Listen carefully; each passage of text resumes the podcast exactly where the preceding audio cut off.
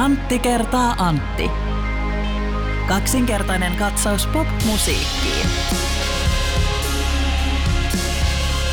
Antti, sinä kun tiedät monelta vuosikymmeneltä lukuisia artisteja, koska olet seurannut tätä musiikkimaailmaa, eikö niin? Kyllä, kyllä. Niin sä varmaan tiedät Katri Helenan.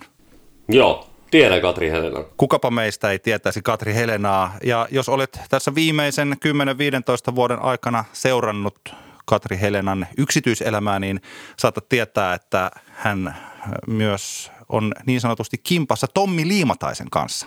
No mä just mietin, että onkohan ne vielä kimpassa, mutta ehkä ne on. Mä en ole kuullut, että he eivät olisi, jos eivät ole, niin se ei ole mun asiani, eikä sillä Mä en muuten tätä seuraa niin paljon tätä eh, tällaisia naimakauppajuttuja. Mutta tästä mä kuulin, tämä oli muutama kesä sitten, mitä tapahtui. Tähän aikaan ainakin oli vielä kimpassa. Joo. Hehän aikanaan kertoivat, että eivät vuosiin sanoneet tätä julkistaneet parisuhdettaan, vaan Katri Helena sanoi hauskasti, että he ovat kalakavereita. Joo. He ovat olleet yhdessä perhokalastamassa tuolla jossain pohjoisessa ja tällainen. No yhtenä tällaisena kauniina kesänä, missä elettiin yötöntä yötä ja aurinko paisteli hienosti ja kello oli jotain ehkä sinne kuin 11-12 siinä vuorokausi vaihtumassa toiseen ja – äkkiä Tommi Liimatainen tajuaa, että ei helkkari, että tota, on aika paljon tullut juotua tässä kahvia ja tota, vettä, että nyt pitää käydä tuolla niin sanotusti pusikon puolella, jos tiedät mitä tarkoitan. Joo. Ja tota, joo, joo, joo, kyllä. Ja niinpä hän sitten päätti mennä sinne vielä niin kuin tällaisen luonnon tarjoamaan hotellihelpotukseen, niin kuin meillä päin sanotaan. Tai en tiedä sanotaanko, mutta nyt sanottiin.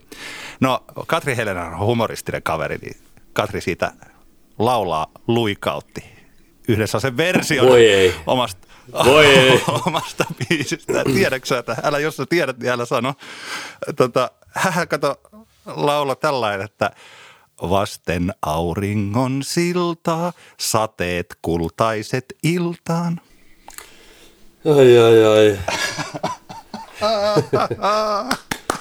pelon, se, pelaisin, pelon sekaisin tuntein odotin tuota punchlinea, mutta eihän se ollut yhtä niin paha kuin mitä mä pelkäsin. Se oli ihan hyvä, Antti. Joo, hyvä, joo. Kiitos. Kiitos. Mä olen oikein, oikein onnellinen. Mä olen oikein onnellinen. Tässä mä, tota, tämä uutinen on mun mielestä noin kolmen vuoden takaa, mutta täysin omaa käsialaani siinä mielessä, että kyllä. Kyllä, siinä, mun mielestä siinä kuului sun kädenjälki tässä. tämä oli ihan vintage Antti Granlund ja tämä vitsi. Kiitos paljon sinulle Antti tästä vitsistä. Kiitos sinulle kuuntelija, että kuuntelet meidän podcastia. Tämä on Antti kertaa Antti, kaksinkertainen katsaus pop-musiikin. Ja tosiaan puhelinlinjan toisessa päässä on Antti Grandud. Hei Antti. Heipä hei ja toisessa päässä on Antti Hietala. Hei vaan sinulle ja kuuntelijoille. Tota, tämä on Antti kertaa Antti podcastin 117 jakso. Vettä on virrannut Tammerkoskessa sen jälkeen, kun tämä podcastin nauhoittaminen aloitettiin joitain vuosia sitten. Vitsihuumorista tuli mieleen, että ootko huomannut Antti, että Aikuiset TV-sarjan toinen tuotantokausi pläjähti Yle Areenaan tuossa juuri? Mä huomasin, ja mä en ole vielä ehtinyt katsoa jaksoakaan, tällainen minun kuplassani arviot ovat olleet ylistäviä ja puoliso katsoi, otti niin sanotusti pikku förskotit, eli tota, katsoi yhden jakson, eli kun mä sanoin, että älä katso enempää, mä haluan katsoa tätä yhdessä. Ja sanoi, että mehän tykättiin siitä ensimmäisestä tuotantokaudesta. Katsottiin Joo. se silloin kokonaan ja ollaan katsottu nämä tällaiset välispessujaksot ja puoliso sanoi, että tämä on kyllä – niitäkin vielä parempi. Mitäs mieltä sä oot? No joo, kyllä tämä, tämä, on, tämä on kyllä ollut tosi, mä oon kolme jaksoa katsonut nyt ja kyllä, kyllä on ollut todella hauskaa. Mä, tossa kun tuli niitä muutamia niitä välijaksoja silloin, oliko se ystävänpäivä ja vappu ja vai millä teemoilla siinä oli muutamia, niin oli jotenkin, kun se eka kausi oli niin semmoinen vahva pläjäys, niin ne välijaksot tuntui vähän semmoiselta, että äh, nyt ei kyllä jaksa. Mä vähän pelkäsin, että onko tässä toisen kauden kohdalla nyt sitten samanlaista fiilistä, mutta pelko oli turha en spoilaile yhtään sen kummemmin kuin, että näkisin, että hieman on rakenne muuttunut ja fokukset on muuttunut siinä sarjassa, mutta, mutta laatu, laatu on pysynyt. Ja, ja kyllähän se on, naut, se on herkullista se, miten siinä sarjassa näillä tämän hetken tai niin kuin näillä ohimeille menevillä trendeillä, osa on ohimeneviä, osa ei, mutta semmoisilla asioilla, jotka niin sanotusti trendaa, niillä leikitellään ja ja niistä semmoista lämminhenkistä huumoria revitään. Se on mun mielestä mahtavaa. Aikuisista sen verran että sarjan äänisuunnittelun on tehnyt Arttu Hokkarin, joka terveisiä Artulle. Arttu on meillä Iisan live-kokoonpanossa sitten, kun joskus keikoille taas päästään, niin Artun kanssa keskusteltiin aikuiset TV-sarjasta. Hän kertoi yksityiskohtia siitä, mitä vaikka aikuiset TV-sarjan tämä biisivalinnat tehdään ja, ja, ja niin kuin se, sitä työstetään. Siellä on tosi kiinnostavia juttuja. Olisi hauska jossain kohtaa meillä podcastissa vaikka ottaa Artua ja sitten tätä, mä nyt en muista, onko se käsikirjoittaja Brotkin vai kuka, joka siellä niitä biisejä kanssa sitten valitsee, niin ottaa keskusteluun. Toi on nimittäin kiinnostavaa tässäkin taas semmoisen, semmoinen yksi kohtaus voi kertoa esimerkiksi herkullinen kohtaus, missä tota, tämä päähenkilö aikuisissa mättää roskaruokaa naamaa ja taustalla soi Nightwishin, en nyt muista mikä biisi se on, niin kuin hieno, siellä on muutamia tämmöisiä hauskoja yksityiskohtia, jotka mun mielestä toimii tosi, tosi hyvin. Tästä olisi kiva keskustella enemmän jossain kohtaa. Joo, tämä on erittäin mielenkiintoinen aihe ja sellainen, mistä itse en tiedä paljon. Mm. Että se aina tuntuu siltä, että mä luulen, että tuossa tällaisissa asioissa, että vaikka elokuvan tai TV-sarjan taustamusiikin tai äänimaailman rakentamisessa, niin valtaosa voisin ehkä sanoa tässä niin sanotusti meistä kaikista, on täällä tiedostamattoman inkompetenssin puolella. Että kaikki on aina sitä mieltä, että kyllähän mä valitsisin niin maailman ässimmät biisit ja hoitaisin tuon äänisuunnittelun. Joo. Että eihän se voi olla kovin vaikeaa. Mutta toisaalta siis niin kuin vaikka videon leikkaaminen. Että tota, mä tunnen joitain tällaisia ohjaajia, vaikka siis, jotka saattaa olla jossain mainosalalla ihan Suomen huippua, niin ne vaikka palkkaa ihmisiä leikkaamaan niitä mainoksia sen takia, että he niin kuin vaikka he ovat ohjaajina huippuja, niin he tietävät, että toi osaa leikata tämän vielä paremmin kuin mm. minä, tällaisen 30 sekunnin videojutu, tai siis niin kuin, niin kuin kyllä, mainostuotannon. Et ihan niin kuin todella mielenkiintoinen aihe, ja jossa on varmaan paljon sellaista osaamista, mistä niin kuin mä en tällä hetkellä voi edes kuvitella, mitä siihen vaaditaan. Kyllä vain. Joo, lä- lämmin suositus ainakin kolmen jakson perusteella aikuiset TV-sarjan toiselle kaudelle. Sitten toinen hauska TV-sarjoihin liittyvä juttu. Mä tein diilin tuossa muutama viikko sitten 13-vuotiaan tyttäreni kanssa, että, että jos mä katson hänen kanssaan Netflixin End of the Fucking World TV-sarjaa, niin hän katsoo mun kanssa äh, mielestäni ihan all time top 10 TV-sarjaa, eli Freaks and Geeksia, jonka Blu-ray-boksin tuossa juuri juuri tilasin. Uh, End of the Fucking World, ootko katsonut Anttista sarjaa? On, on. Mä olen katsonut, siis mitä on tehty kaksi tuotantokautta. Kaksi kautta. Joo. Mä luulen, että jossakin vaiheessa mä taisin jopa tässä podcastissa mainita, tai oliko se mun tällaisena sivuäntona. Se oli silloin, että sä et ollut, sä et ollut vielä silloin kattonut sitä, sitä sarjaa. Joo. Joo. Kyllä, mutta, mutta siis onko, kyllä, onko vielä kattonut? Oletteko te jo kattonut? to, kakkoskauden, toissa, kakkoskauden puolessa välissä tällä hetkellä. Täytyy sanoa, todella, todella, todella onnistunut TV-sarja. Joo. Ja tuommoinen niinku, just nuorten sarja. Nyt onkin tämä on mielenkiintoinen tämmöinen tota, antropologinen, antropologinen tutkimus siitä, että miten taas Freaks and Geeks toimii sitten tuommoiselle nykyteinille. Lupaan raportoida tuloksista, kun ollaan saatu tieteellinen tutkimusaineisto kasaan, niin jotka Freaksen Geeksia ei tiedä, niin se on täysin ohittamaton, ylittämätön teini-tv-sarja tuolta 2000-luvun vaihteesta. Judd Apatow sarja, jossa on nuori, nuoret James Franco ja Seth Rogen ja ö, Linda Cardellini ja ketäs kaikkia muita siinä nyt onkaan, mutta totaalista neroutta. Täytyy muuten sanoa, nyt mä muistan, että mikä se oli se, milloin mä viittasin The End of the Fucking Worldiin, niin se oli silloin, kun mä tajusin, että siitä, siinä kakkostuotantokauden siellä yksi on sellainen erittäin olennainen lokaatio, eli sellainen ravintola tai mikä se baari on, niin se värimaailma ja se moppi on täsmälleen sama kuin maustetyttöjen Tein kai lottorivini väärin. Aivan joo, siis joo, joo, joo, joo, joo. Aivan siihen se liittyy. Joo. Joo, hyviä TV-sarjoja kaikki tyynni. Menkäämme meidän tämänkertaisen jaksomme, voisi ehkä sanoa pääaiheeseen. On olemassa paljon sellaisia artisteja, jotka yrittävät päästä radioon tai musiikin valtavirtaan. Ja mä rupesin miettimään, että mikä heillä on esteenä, että he eivät pääse sinne, että minkä takia siihen eteen kiilaa koko ajan. Joko nämä eh, timantin kovat kotimaiset, eli Kaija K. ja Jenni Vartiainen ja Juha Tapio ja tällaiset artistit, Arttu Viskari ehkä JVG tai nyt tässä vaiheessa just tällä niin kuin Elastisella pari isoa hittiä. Mutta sitten on olemassa myös uudempia artisteja, jotka pääsee tänne niin sanotusti ja nyt tämä ei ole arvottava lista, vaan niin musiikista niin A-lista tarkoittaa, että tehokkaampi rotaatio ja B-lista voi tarkoittaa sitä, että soi esimerkiksi illoissa ja öissä ja viikonlopuissa alkuun. Tai sitten C, miten kukin on sen skeduloinut sen musiikin.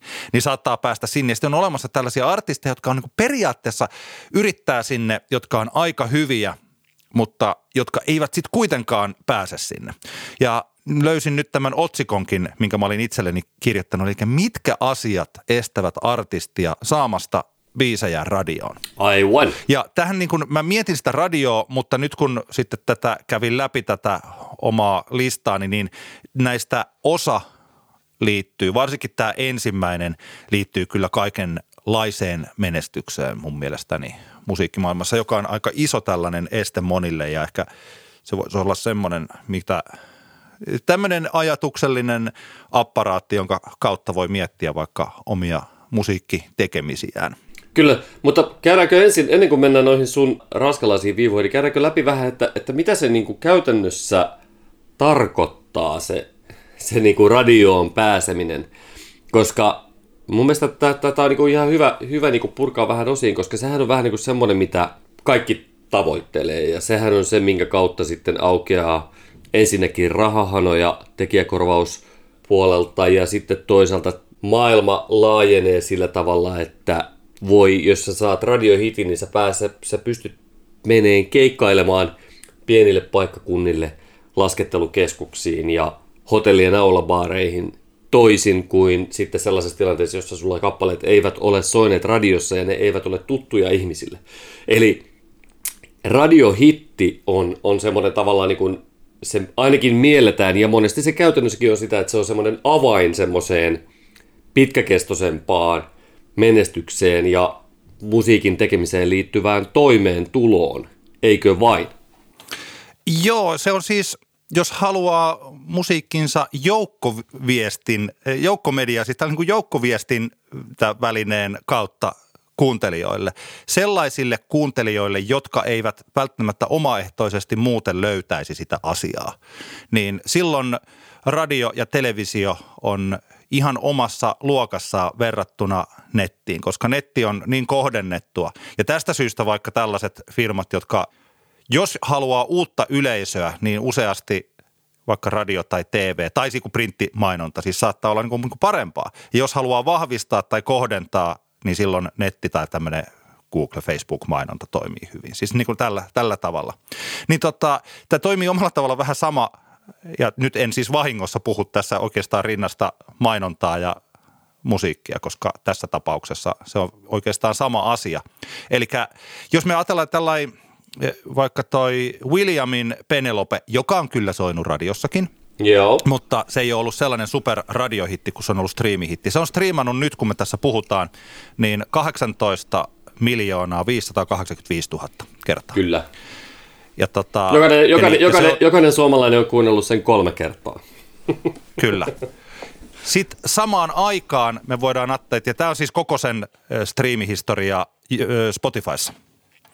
Sitten nyt tätä on eletty, oliko kolmen ensimmäisen viikon aikana Beemin Frida on kuultu radiossa, eli tämä Impact on 21 miljoonaa. Eli radion kautta Beemin Frida-biisi on nyt tämän vuoden alussa, niin kun monta kuukautta sen biisin julkaisun jälkeen, niin se on tavoittanut enemmän ihmisiä kuin William tota, Spotifyn kautta koko historiansa aikana. Että tässä, kyllä, että kyllä. Mähän on näitä rinnastanut aikaisemmin ja sitten tähän liittyy, että millä tavalla kuunnellaan. Joskus ennen vanhaan ajateltiin, että Spotikasta kuunnellaan keskittyneemmin ja sieltä valitaan ne biisit. No nykyään se ei enää sillä pidä samalla tavalla paikkaansa, kun on olemassa näitä. Algoritmi nappaa niitä biisejä tonne soittiksille ja näitä tällainen. Että siellä on se automaattitoisto päällä ja siis tällainen, että ihmiset kuuntelee myös Spotifyn kautta paljon musiikkia, josta ne ei tiedä, että mikä tämä biisi oli. Tai että ne välttämättä ei ole niin ollut edes siinä huoneessa, kun se biisi on soinut. Ja niin edelleen ja niin edelleen. Ja radiota mitataan taas eri tavalla. Että tota, siis sillä että nämä radiomonitorin impaktit on sitten taas paljon enemmän likiarvoja, kun taas toi Spotify-laskut on eksakteja. Ja niin siis tällä, tällä tavalla. Mutta sen takia se, on, se radion pääsy on iso juttu, koska silloin se moninkertaistuu se ihmismassa, joka sen biisin kuulee.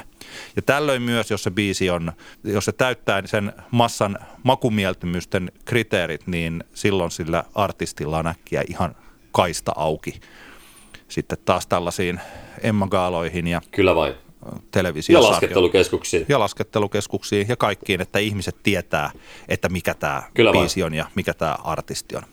Niin tota, Kyllä vain, mutta tiivistääkseni tässä vielä siihen, kun kohta mennään näihin sun kohtiin, että, että jos, jos, jos tämä on se, mitä, mihin haluaa, mihin, jos tiedostaa, että tähän, tähän pyrkii ja haluaa viedä uransa siihen suuntaan, ja jos homma ei silti lähde, etene toivotulla tavalla, niin ehkä nämä sinun esittelemäsi kohdat ovat semmoisia, joita kannattaa sitten tarkastella artistin näkökulmasta, eikö vain? Joo, kyllä. Ja voidaan mennä näihin kohti, koska tämä ensimmäinen on mun mielestäni, näitä voisi ehkä jopa ajatella sillä tavalla, että nämä tällaisia tiettyjä portteja, jos ajattelee, että elämän peli, niin kuin jossain ihme, tosi TV-sarjassa sanottiin, että, pitäisi, että, että ensin pitää hoitaa tämä. Ja sitten kun tästä portista on päästy läpi, niin sitten hoidetaan tämä. Ja kun tästä portista on päästy läpi, niin sitten hoidetaan tämä. Ja kun tästä vielä, niin kuin, sit, niin kuin tällä. Ja omalla tavallaan mä voin tässä jo sillain sanoa, että se jotenkin ilmeinen, mitä aina sanotaan, että tehkääpä niin kuin hyviä biisejä, niin se biisi on täällä olemassa, mutta se on oikeastaan niin kuin viimeisenä. Että se biisi tulee vasta sen jälkeen, kun nämä kaikki muut on hallussa. Niin kuin näin. Niin tot, No niin, annapa, annapa mennä. se ensimmäinen, ja tämä on tärkeä, siis tää on, on identiteetti. Ja tämä on sellainen, että me voitaisiin tästä identiteettikysymyksestä puhua kokonainen jakso ja miettiä erilaisia artisteja ja yhtyeitä, joilla identiteetti on ja joilla sitä ei ole. Ja se, mitä me jossain vaiheessa, että kun mun mielestä tätä identiteettisanaa ei musa bisneksessä tai musiikin tekijöistä käytetä. Se on paljon parempi kuin vaikka imago. Et tosi moni saattaa ajatella, että imago on tärkeä, että okei, että meillä pitää olla tietynlaiset vaatteet, että tämä artisti pitää stylata tällä tavalla ja siis tällainen. Identiteetti on paljon syvempi asia. Jos ajatellaan tällaisia artisteja, joilla on vahva identiteetti, niin Public Enemy. Mitä sulle tulee mieleen? Public, minkälainen kollektiivi tai bändi, räppibändi oli Public Enemy? No, siitä tulee ehkä mieleen poliittinen uho. Yhteiskunnan rakenteita kritisoiva poliittinen uho. Tuleeko mieleen Public Enemy logo, jossa on tämä aseen tähtä, tämä crosshair? Joo, tää- joo, totta kai, totta kai. Kyllä, kyllä, kyllä, kyllä, kyllä, kyllä. kyllä, Sellainen hyökkäävyys, todella itsetietoisuus, kuvissa ei paljon hymyillä ja se he tietyllä tavalla ihmisinä elävät sen musiikkiinsa. Oliko Public Enemy jossain Arsenio Hall talk showssa se joku oikein klassinen esiintyminen, missä oliko se Arsenio Hall, joka on tällainen happy-go-lucky guy siihen aikaan oli, niin sen jä- jälkeen saadaan jotenkin sillä, että that was scary siitä esi- esityksestä. Ja it mm. takes a nation of millions to hold us back. Ja tällaisia la- upeita tota, säkeitä, niin kuin tämä 911 is a joke. Et, tota, siis okei, siellä on identiteetti. Se identiteetti se näkyy kaikessa, mitä se Public Enemy oli. Elvis.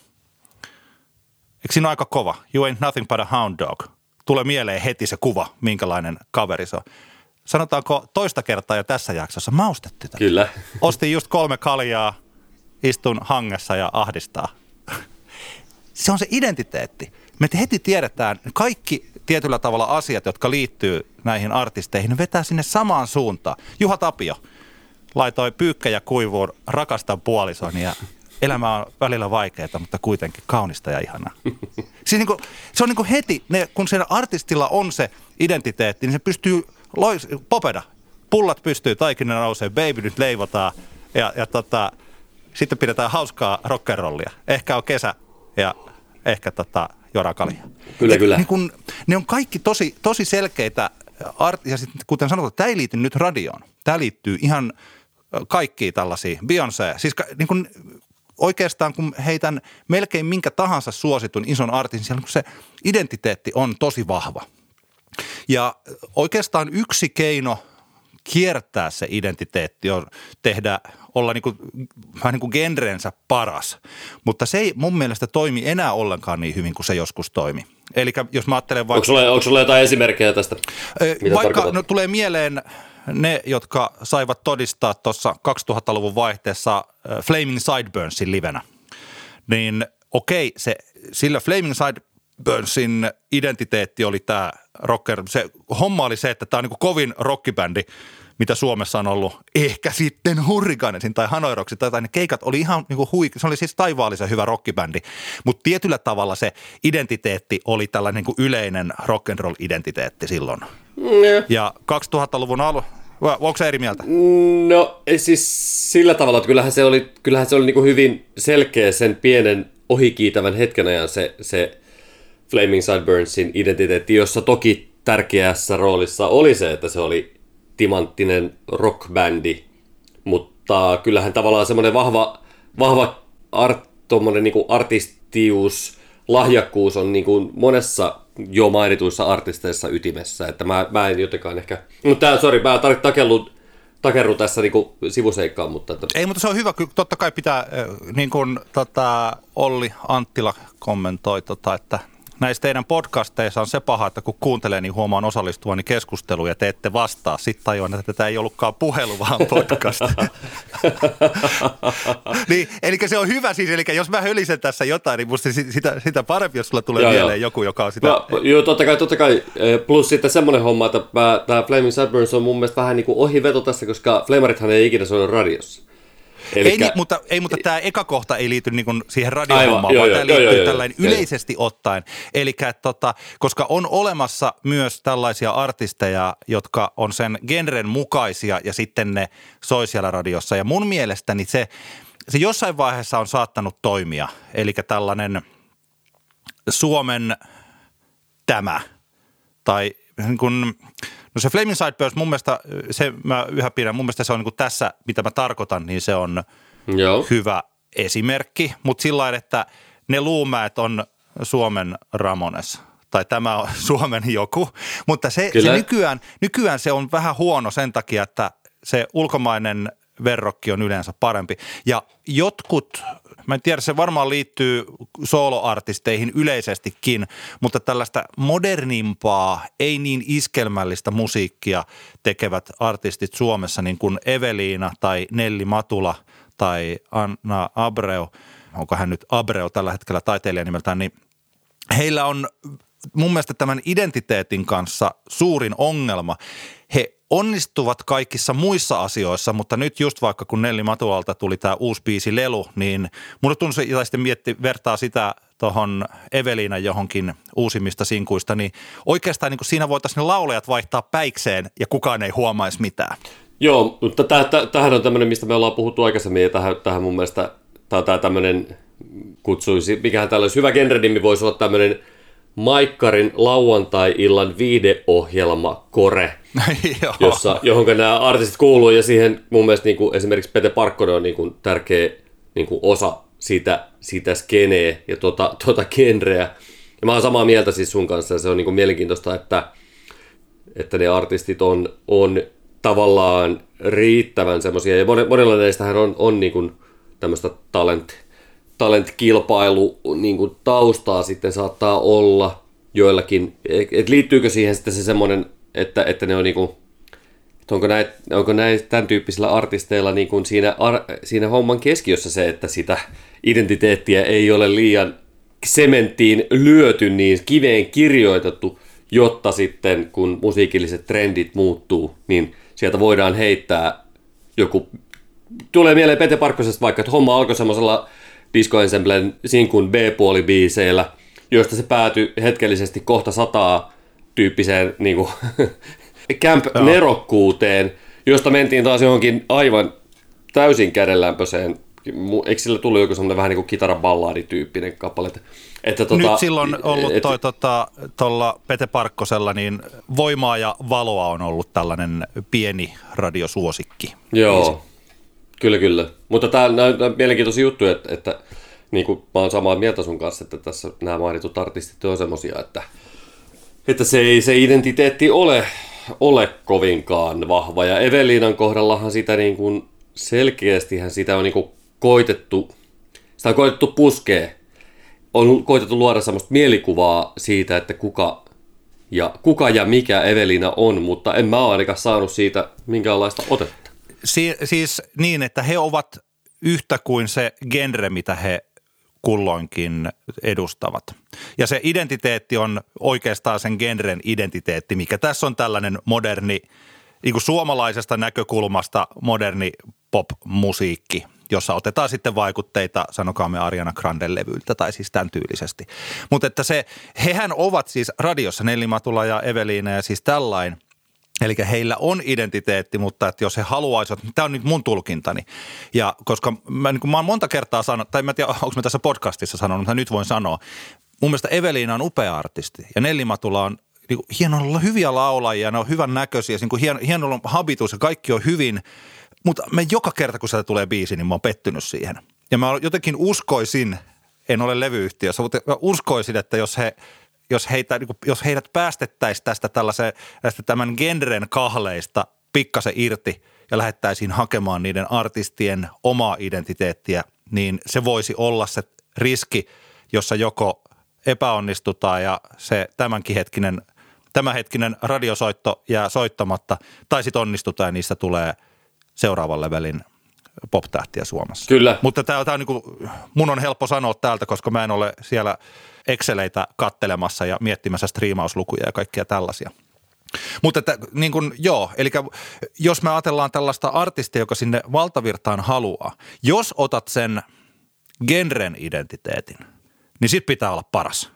Sitten pitää olla ihan siellä, niin kuin siis näin. Niin joo, joo, joo. Ja tämä on se, joo, se joo. juttu. Eli tota, Eveliina tai niin kuin vaikka Nyt mä, Nelli... nyt mä tajuan, nyt mä tajuan. Joo, että se Nelli Matulan lelubiisi, niin kyllä, se, kyllä mä niin kuin on sitä mieltä, että vaikka mä olin aika pettynyt siihen biisiin, niin se, miten se on tuotettu ja minkälainen Nelli Matula on henkilönä ja miten se on näin, niin se on niin hyvä, että tota, niin kyllä sillä niin kuin varmaan jotenkin onnistutaan. Mä en tiedä, onko se saamassa radiosoittoja siis tällainen, mutta että se on sillä tavalla tehtynä, niin se on hyvä. Mutta että jos joku muu, jolla ei ole hänen taustavoimiaan, eikä tuottajaa, eikä tätä levyyhtiöboostia, eikä niin managementtia siellä taustalla, niin miten kuvittelee, että joku voisi, joku suomalainen pienempi artisti voisi onnistua ottamalla tällaisen modernin pop-genren omaksi identiteetikseen ja pärjätä sen kanssa, niin kuin juosta sen kanssa. Ja tämähän on se, mitä moni yrittää.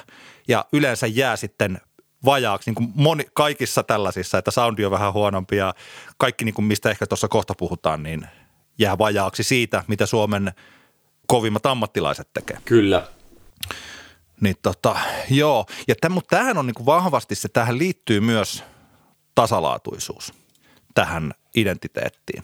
Eli jo, ja tästä syystä jotkut luovimmat ihmiset, niin heidän identiteettinsä heittelee, kukaan ei oikein tiedä, mitä he ovat.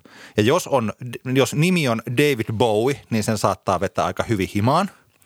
Tai jos bändi on Radiohead, niin sen pystyy uudistamaan. Okei, monta kertaa Radiohead on uudistunut, ehkä kaksi kertaa. Ensin rockia, sitten tuli eka uudistus, oikein computer ja sitten tuli Kid A ja sitten se on sitä Kid A ollut loppuura. Mutta siis et, tota, em, Pykäri, Pykäri Mikko, joka niinku heittelee, niin tekee sinne ja tänne ja tonne. Mä hyppään, nyt mä teen tota, nyt tehdään tuollainen yhden levynkin sisällä on niin kuin, niin kuin hirveä määrä kaikkea. Että hänen kysymyshän on siitä, että Davelin Home, joka niin kuin hypsähtelee sinne tai tänne. Mutta se on kaupallisesta näkökulmasta, niin se on tosi hankalaa, kun siinä ei pysy perässä. Yleisö ei pysy perässä. Mm. Joskus edes tämmöiset meidän kaltaiset musiikin suurkuluttajat ja dikkarit ei pysy niin kuin kaikkien tällaisten muutosten perässä. Että mitä, minnekä suuntaan, mitä tämä nyt oikein on ja miten niin kuin näin. Niin se tasalaatuisuushan on se, että sen takia vaikka Ramones on niin tunnista, tunnistettava ja ne, siihen liittyy oikein se logo ja ne teepaita, se on tosi tällainen – se on niin, niin hauskan näköinen yhtyö, että semmoisetkin, jotka ei tykkää sitä musiikista, joka kuuluu, ei edes tiedä, että se logo on sen bändin logo, niin tykkää pitää sitä teepaitaa päällä. Mutta että... to, to, tasalaatuisuuteen, tasalaatuisuuteen voin sanoa just niin kuin välissä tuli vaan mieleen, että huomion arvoista on se, että kun, kun puhutaan vaikka uusista artisteista, nousevista artisteista ja, ja varsinkin täällä niin kuin sanotaan täällä indie kautta ei valtavirta puolella kuin levyarvioissa ja keskusteluissa korostuu semmoinen ajatus jostain artistista, että pitäisi jotenkin niin kuin uusiutua. Pitäisi keksiä itselleen, itseään uudelleen, niin sehän on aivan semmoista niin kuin turhaa haihattelua. Joo. Ainakin siinä tilanteessa, jos pyrit niin kuin menestymään. Eli, eli kyllähän siis, siis sehän on semmoista niin kuin, se on vähän erikoinen keskustelu, varsinkin kun semmoista odotetaan vaikka artistilta, joka on julkaissut kaksi levyä tai yhden levyn. Jos ajatellaan nyt vaikkapa tätä Mausetyttöjä jakson kolmas maininta, niin aivan, aivan hyvin meni niin kuin tavallaan läpi tehdä toinen albumi hyvin samantyyppistä musaa kuin se ensimmäinen albumi. Joo. Kolmas albumi tulee meneen aivan, aivan hienosti läpi. Ihmiset rakastaa sitä identiteettiä, sitä kokonaispakettia siinä. Miksi vaihtaa joku, miksi, miksi korjata joku, joka ei ole rikki, niin sanotusti tässä. Ja tämä on semmoinen mun mielestä, niin kuin, siinä saattaa helposti syntyä semmoinen niin paine, koska vaikka kriitikot ja, ja musiikista keskustelevat ihmiset ajattelee, että no vitsi, toi taas tekee tota samaa, taas tuli tommonen biisi, keksisin jotain uutta. Mutta semmoset kannattaa ehkä niin kuin oikeasti vaan sivuuttaa, semmoset vaatimukset, varsinkin jos se oma juttu sitten niin toimii. Ja totta kai sitten se, että jos sä teet musaa ja sun oma homma ei lähde, sä et saa keikkoja, sä et, musiikkia ei noterata yhtään missään, niin totta kai siinä kohtaa ehkä voi sitten miettiä, että no pitäisiköhän mun koittaa tehdä joku asia vähän toisella tavalla, mutta, että, mutta just, just ehkä se huomio siitä, että se semmoinen vaatimus uudistumisesta on useissa tapauksissa täysin turha ja perusteeton. Ei kun tähän nimenomaan... Mä, ei, kun mä, siis- ku, mä, kuulen, mä, kuulen, mä kuulen itseni jo seuraavassa jaksossa vaativan jo, jonkun bändin, että tekispä se jonkun uudenlaisen kappaleen, mutta ainakin tässä kohtaa, tässä keskustelun kontekstissa, niin se tuntuu jotenkin, ja, ja siltä, siitä näkökulmasta, että jos, jos haluaa niin kuin, luoda sitä pitkäkestoista uraa ja saada menestystä ja biisejä radioja ja niin poispäin, niin voi unohtaa semmoiset niin vaatimukset siitä semmoisesta uusiutumisen illuusiosta. Ei, siis nimenomaan, juuri, että tämä pitää aina muistaa, että mistä puhutaan ja minkälainen näkökulma tässä on, että en mä niin kuin voisi sanoa, että soitan tässä äh, Pykärin Mikolle ja sanon, että kuule Mikko, että, että lopeta nyt toi monipuolinen musiikin tekeminen, uuden etsiminen ja itsesi haastaminen, että sun pitää ruveta tekemään. Että muistatko sä sen Reginan biisin? Tota sun pitää, siis kun näin. Se on ihan eri, se on ihan eri juttu, siis kuin näin, mistä me nyt puhuu. Siis tämä on niin kuin iso lause, jonka Teemu Brunila sanoi, tämä taisi olla sitten Anton Vanhamajamaan haastis ö, Ylelle, Yle Xlle silloin, kun puhuttiin tästä Kylie Minogue-levystä, että hyvä bändi on sellainen, että keksit pizzan, johon ei voi kyllästyä. Tämä on, niin kuin, tämä on nerokas, siis tämä on aivan neroutta tämä lause. Ja tarkoitus on myös, että se ei voi olla sellainen, niin kuin tässä niin kun me puhutaan identiteetistä. Jos on genren identiteetti, niin sitten me tehdään sellainen pizza, minkä kaikki tekee. Kaikki tekee sitä samaa pizzaa ja sieltä on niin vaikea. Silloin pitää olla paras, sitten pitää olla slicemonger. Terveisiä slicemongerille. Niin tota, eh, sitten että kuinka moni voi olla paras. Valtaosa pizzoista on sellaisia, että pizza on pizza. Mutta että pitää keksiä sellainen pizza, joka on se oma ja ACDC tekee samaa biisiä koko ajan, mutta se vaan toimii. Ja hän puhuu esimerkiksi The Crashista, että sen päälle me ei koskaan ymmärretty. Että hän sanoi just, että, että ne teki, mm. oli soulua, soulia ja diskoa ja brittipoppia, ne teki kaiken maailman musiikkia Crashin kanssa. Ne ei tajunnut, että piti tehdä se oma tietty juttu. Ja sitten tota, okei, jossakin vaiheessa se saattaa olla sillä että tota, Niin, niin. yleisö kyllästyy siihen, että ei enää tähän, mutta kuten sanottua, niin kuin vaikka se Kaija K, että kuinka monta voimaantumisbiisiä se on tehnyt viimeisen tota, kymmenen vuoden aikana. Kaija K löysi sen voimaantumisjutun, se on se hänen juttunsa. Se on ihan oikein, se on se hänen juttunsa ja hän tekee sitä. Ja, ja tota, se, tämä on tasalaatuisuus. Niin, niin. Me voitaisiin mennä eteenpäin. Tämä, on, niin tämä identiteetti on se ensimmäinen asia, mutta jos joku miettii, että no mikä se mun identiteettini on. Ja jos, mä voisin sanoa vielä tähän tällainen tiivistykseksi, että jos se oma identiteetti on yhtä kuin genren identiteetti, mutta sitten jää sieltä genren parhaista kauas, aika vaikea päästä suursuosioon. Kyllä. Niin kuin näin, näin. Ja tota, toisaalta, jos se identiteetti on niin kuin ihan friikki, niin sitten taas se, siihen ei ole mitään kosketuspintaa. Eli Kyllä. että tämmöinen, niin kuin, jos me laitetaan leluapinat soittaa kukkopilleillä, niin kyllä siinä oma identiteetti on, mutta silloin on rajallinen määrä soittoaikaa vaikkapa Radio Suomi-popin A-rotaatiossa sellaisella musiikilla. Okei, tämä kohta kaksi, mun mielestä nämä kaksi on niinku ylivoimaisesti tärkeintä, että mulla on tässä niinku viisi kohtaa, ne on ehkä nopeammin läpikäytynä nämä loput kohdat. Tämä kakkonen, tämä on tosi tärkeä kanssa. Toi on vielä toi identiteetti, jos on sitä pikkasen vähän ehkä hankalampi jotenkin ymmär, niin kuin miettiä, että no mitä mä nyt sitten teen. Mä oon tehnyt tässä viisi vuotta tällaista popmusiikkia äkkiä joku miettii, että tämähän on ihan samanlaista, että mähän on just tuolla, että mitä mä teen uralleni. En mä tiedä, se on vaikeampi. Mutta tämä toinen on se, että tähän pystyy niinku panostamaan jokainen. Tämä on suunnitelmallisuuden puute. Eli tota, mä juttelin mun pomoni, eli Ari Ojalan kanssa, joka on Iskelmäradion johtaja ja myös 957 johtaja ja musiikkipäällikkö. Ja tota, kysyin, niin kuin, että, että häneltä mä olin kirjoittanut tämän kohdan jo, ja olinko peräti niin sullekin lähettänyt sen, ja mä sitten juttelin vielä, niin Ari nosti tämän niin kuin ensimmäiseksi siihen, että mikä on siinä ongelma. Eli että tota, että jos vaikka radio, että niin, nyt puhutaan niin kuin juuri radiosta ja radiosoitosta, että jos se radiokanavalla ei ole mitään hajua tämän artistin tällaisesta, mitä odottaa siltä, niin sitä yhtäkään biisiä on vaikea laittaa, lähteä laittaa soittoon. Ja tämä liittyy siis siihen, että se on ihan kipeen harvinaista, että jostain tulee yksi sellainen biisi. Ihan kaiken tämän perusluupin isojen levyyhtiöiden ja tämän ulkopuolelta tulee niin hyvä biisi, että kaikki katsotaan niin kuin pakko pistää soittoon ja maailman on niin sanotusti kuunneltava. Me mietittiin Arin kanssa, me yritettiin niin listata tässä jotenkin sillä lailla, käytiin oikein niin läpi, että no mitä niitä biisejä olisi voinut tulla, koska varsinkin Ari, mä en tiedä, muista musiikkipäälliköistä tiedä vähemmän, mutta Arilla on ollut aina tapana nostaa artisteja. Hän on hyvä nostamaan uusia artisteja ja uskaltaa laittaa niitä myös tietyllä tavalla soittoon. Ja tota, toi Arttu Viskarin Mökkitie on sellainen biisi. Että se tuli niinku puun takaa. Se oli sellainen, että oho, ja soittoon saman tien ja niin kuin tällainen. Toi Suvi Teräsniskan Hento Kuiskaus oli Suvin ensimmäinen sinkku. Se ei ollut ihan laaki, mutta se oli melkein, sekin tuli aika sillä yllättäen. Mutta sitten on olemassa joitain tällaisia. Mä itse ehdotin Jesse Kaikurannan Vie mut kotiin niin kuin tällaisena biisinä. Ja se ehkä oli vähän se, mutta se oli kuitenkin sitten The Voice of Finlandin finaalissa ja telkkarissa. Ja se oli ehkä sillä sellainen biisi, että tai se oli sitä aikaa, että tällaisella tosi TV-kyky ohjelmalla on vielä ominaiset. Niin sillä oli vaikutus, vaikutusvaltaa. Niin, ominaiset se boostas vielä sinkku- tai striimejä tai tällaisia, mitä nyt enää ei ollenkaan siinä määrin ole, että niissä on sitten, ne on enemmän hyviä, kenen mielestä mitä onkin, mutta ne on niin kuin TV-ohjelma, TV-ohjelman ehdoilla, että se ei ole tänne hitti, heidän tavoitteensa ei edes ole tehdä hittejä vaikka The Voice of Finlandissa, vaan niin kuin, niin kuin, siellä on muita tavoitteita, jotka on nekin ihan ok. Siis, että tällaisia yleisesti ottaen, että sillä pitäisi olla siis joku, ensin kun sillä me tiedetään, että no nyt meillä on se identiteetti ja kaikki hallussa.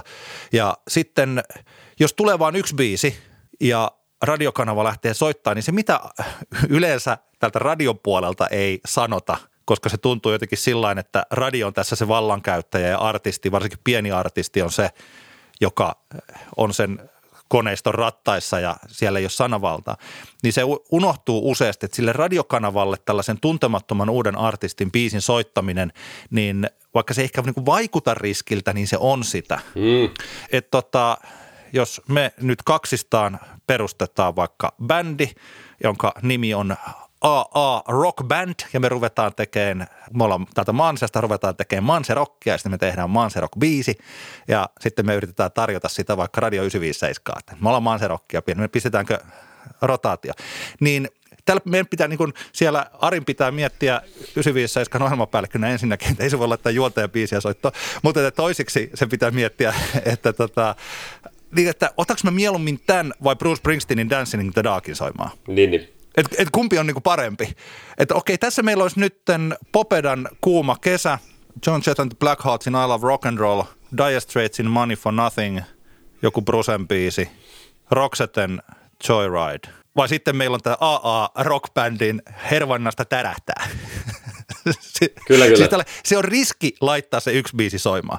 Ja, se on, ja samaan aikaan, kun tietää sen, että sillä yleisö... Haluatko sä muuten puheenvuoro tähän väliin? Mä, Ei kun niin, mä koitan vaan, niin kuin, Jos sä, oot varmaan jo- tulossa siihen, siihen, että kun se, kuinka tiedetään, että niitä harvoja niitä tavallaan uusia menestystarinoita vuosittain tulee, että jo- jotain niin BMejä, eihän BMejä niin edes tulee joka vuosi, mutta, mutta että kun niitä tulee se yksi tai kaksi uusia nimiä, jotka oikeasti nousee, niin sehän on tavallaan semmoinen aika monen, monen, monenlainen investment mediatalolta, radiokanavalta, että jo- jotain artistia aletaan nostamaan, niin totta kai sehän on hirveän tärkeässä roolissa se, että on jonkunlaiset takeet siitä, että se ei tule jäämään siihen yhteen potentiaalisesti radiohitiksi nousevaan kappaleeseen, vaan että voidaan luottaa siihen, että se kone, joka sitä artistia tukee, tulee puksauttamaan ulos siltä artistilta myös ainakin sen toisen vastaavan kappaleen. Tämähän on se, niinku, tämähän on se niinku homma. Juuri. Naulan kantaan hyvin tiivistetty juuri se, koska mä tässä innoissani hölisen kaiken maailman rockbändeistä, niin tota mä tarkoitin. niin, mä tarkoitin siis, sit, ei kun nimen, nimenomaan, eli että kun se, mikä on taas ilmi selvää, mutta ehkä tällä tavalla sitä ei useasti tule sanottua, että ne biisit hän on, radiokanava ottaa ne biisit käyttöönsä niin, että niistä biiseistä tulee erittäin tärkeä osa sitä radiokanavan omaa tuotetta. Se radiokanava, joka soittaa musiikkia, siellä on juontajat, siellä on uutiset ja tuotannot ja näin, mutta että se musiikki on useasti se tärkein tuote ainakin muualla kuin aamussa, jossa puhe saattaa olla sitten yhtä tärkeä tai persoonallisuus on yhtä tärkeä aamuohjelmissa. Mutta muuten kun se musiikki on se tuote, niin tästä syystä, kun joku tuhahtelee sille, että miten toi artisti on muka, mukana tekemässä tätä, ää, miten toi radiokanava on mukana tässä artistin urakehityksessä, että korruptio. Mutta se itse asiassa se radiokanava voi olla niinku mukana, sen pitää olla mukana tai miettiä sen artistin urakehitystä ihan omista intresseistään. Eli että sieltä BMiltä tulee hei rakas, niin että tiedetään, että ai että sieltä tulee muuten Frida on seuraava. Että sieltä tulee, että katsotaan missä vaiheessa tulee sitten se biisi. Tämä on hauska, mikä vaikka nyt just tota Arttu Viskarin tässä kun tämä oli kappaletta, siinähän tosi hyvin Viskari, tämä on nyt vähän eri asia, mutta että siinäkin, että se, tässäkö tämä oli niin kuin, biisi on ollut olemassa siinä kauan niin odotettu Suomen muotoisen pilven alla, vaan niin trendas ja liisi ja liisi ja ihmiset ei ole kyllästynyt siihen ja se on ollut siis tällainen. Niin tota, mutta tietyllä tavalla niin kuin se, ka, se niin kuin Arttu Viskarin suhteen niin kuin tiedettiin jo, että, että tässä ollaan nyt on niin kuin ässiä käsissä, että täällä on tulossa tämä biisi ja me kaikki tiedetään, että tämä tulee. Tämä on niin, niin kova, että mikään mm. ei pysäytä tätä menestystä. Tämä on niin, niin selvä peli tässä, kun tämä oli biisin suhteen. Että ei tässä myöskään ole mitään kiirettä, mutta kuinka hyvässä tilanteessa on sekä artisti että se radiokanava. Että helppohan meidän on tässä investoida Arttu Viskariin, niin ottaa Arttu Viskarin biisi osaksi tätä meidän radiotuotetta, kun me tiedetään, että tuolta on tulossa myös tällainen niin aika moni aloitteleva artisti, niin sieltä on vaikea, ei oikein tiedä. Ja sitten jos ei vielä ole sitä identiteettiäkään hallussa, niin sieltä saattaa ensin tulla yhdenlainen biisi, sitten neljän kuukauden päästä tulee toinen ja miettii, että hei mä pidin tuosta edellisestä biisistä tosi paljon, mutta että, että se oli sellaista niin kuin kantraht, kantrahtavaa, kivalla tavalla tuoretta kantrahtavaa eh, popmusiikkia ja tämä on nyt jotain soul disco. Että niin mitä, et mitä te oikein ootte? Se on tosi hankala. Mä tiedän yhden, että mulla tulee mieleen yksi toi valtavirta bändi, joka on onne, äh, joka tota, muuten nyt tuli tästä, palataan tähän identiteettiin, joka on onnistunut siinä, että tota, siis niin kuin leikittelemään näillä erilaisilla tyyleillä. Puhutko tehosekottimesta? Itse asiassa tehosekotenkin on, mutta se, okei, hei, Teharit on se, se samanlainen bändi, kyllä, mutta oikeastaan tehosekottimen biisithän on, silloin kun ne ilmestyi, niin se ei ollut, ne ei ollut niin, niin suosittuja siihen aikaan. Ei, ei, ei, ei ollutkaan se, mä, mä tiedän se, se oli vaan, tuli vaan mieleen tuossa Joo, mutta siis itse asiassa Pomatias tehosekot- keskustelussa. Joo, mutta tehosekotin itse asiassa on hyvä esimerkki toinen, mutta siis Halo Helsinki. Siis niin kuin Halo Helsinki hän leikittelee näillä. Ja omalla tavallaan voisi ajatella, että toi Lady Domina, se varmaan Kabi Hakanen tai bändi tietää itse huomattavasti paljon paremmin, mutta siis se Lady Domina-kappalehan on niinku aika erilainen ja sehän ei ole niinku ollut semmoinen, se ei ole niinku ikimuistoisin Halo Helsinki biisi. Ja on mielenkiintoista katsoa, että mitä sieltä nyt sitten tulee.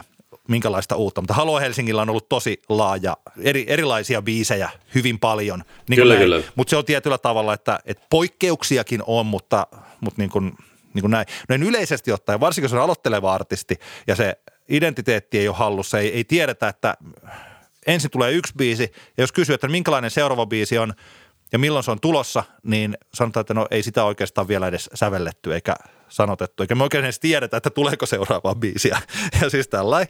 Niin miten se radiokanava voisi lähteä investoimaan, ottamaan sitä artistia osaksi omaa tuotettaan tollasella? Kyllä, kyllä. Ja, ja, kyllä, ja kaikki tämmöinen tukee sitten, tämä suunnitelmallisuus tukee siis niin kuin muillakin osa-alueilla kuin pelkästään radion kanssa. Että, että ihan vaikka, vaikka tota, keikkapuolella kyllähän niin kuin ohjelmatoimisto, ohjelmatoimistoissakin näitä asioita mietiskellään siinä, kun, siinä vaiheessa, kun mietitään vaikka, että otetaanko jotain artistia talliin tai, tai sitten, tai, tai miten, niin tota se, että onko, nähdäänkö siinä semmoista niin kuin jatku, jatkuvuutta siinä toiminnassa, niin totta kai se on hirveän, hirveän tärkeää, jos se jotenkin pystyy osoittamaan. Mutta mitenkäs sitten nuorena artistina muuten pystyt osoittamaan sen, kun, tai siis tämä on niin kuin vaikea kysymys, jos me ajatellaan tässä nyt niin kuin nuoren artistin näkökulmasta, että miten, miten sä osoitat suunnitelmallisuutta siinä kohtaa, jos sun ura on ollut vasta tosi lyhyt, niin sehän on tietenkin vähän semmoinen ha- haastavampi kysymys. Joo, kyllä.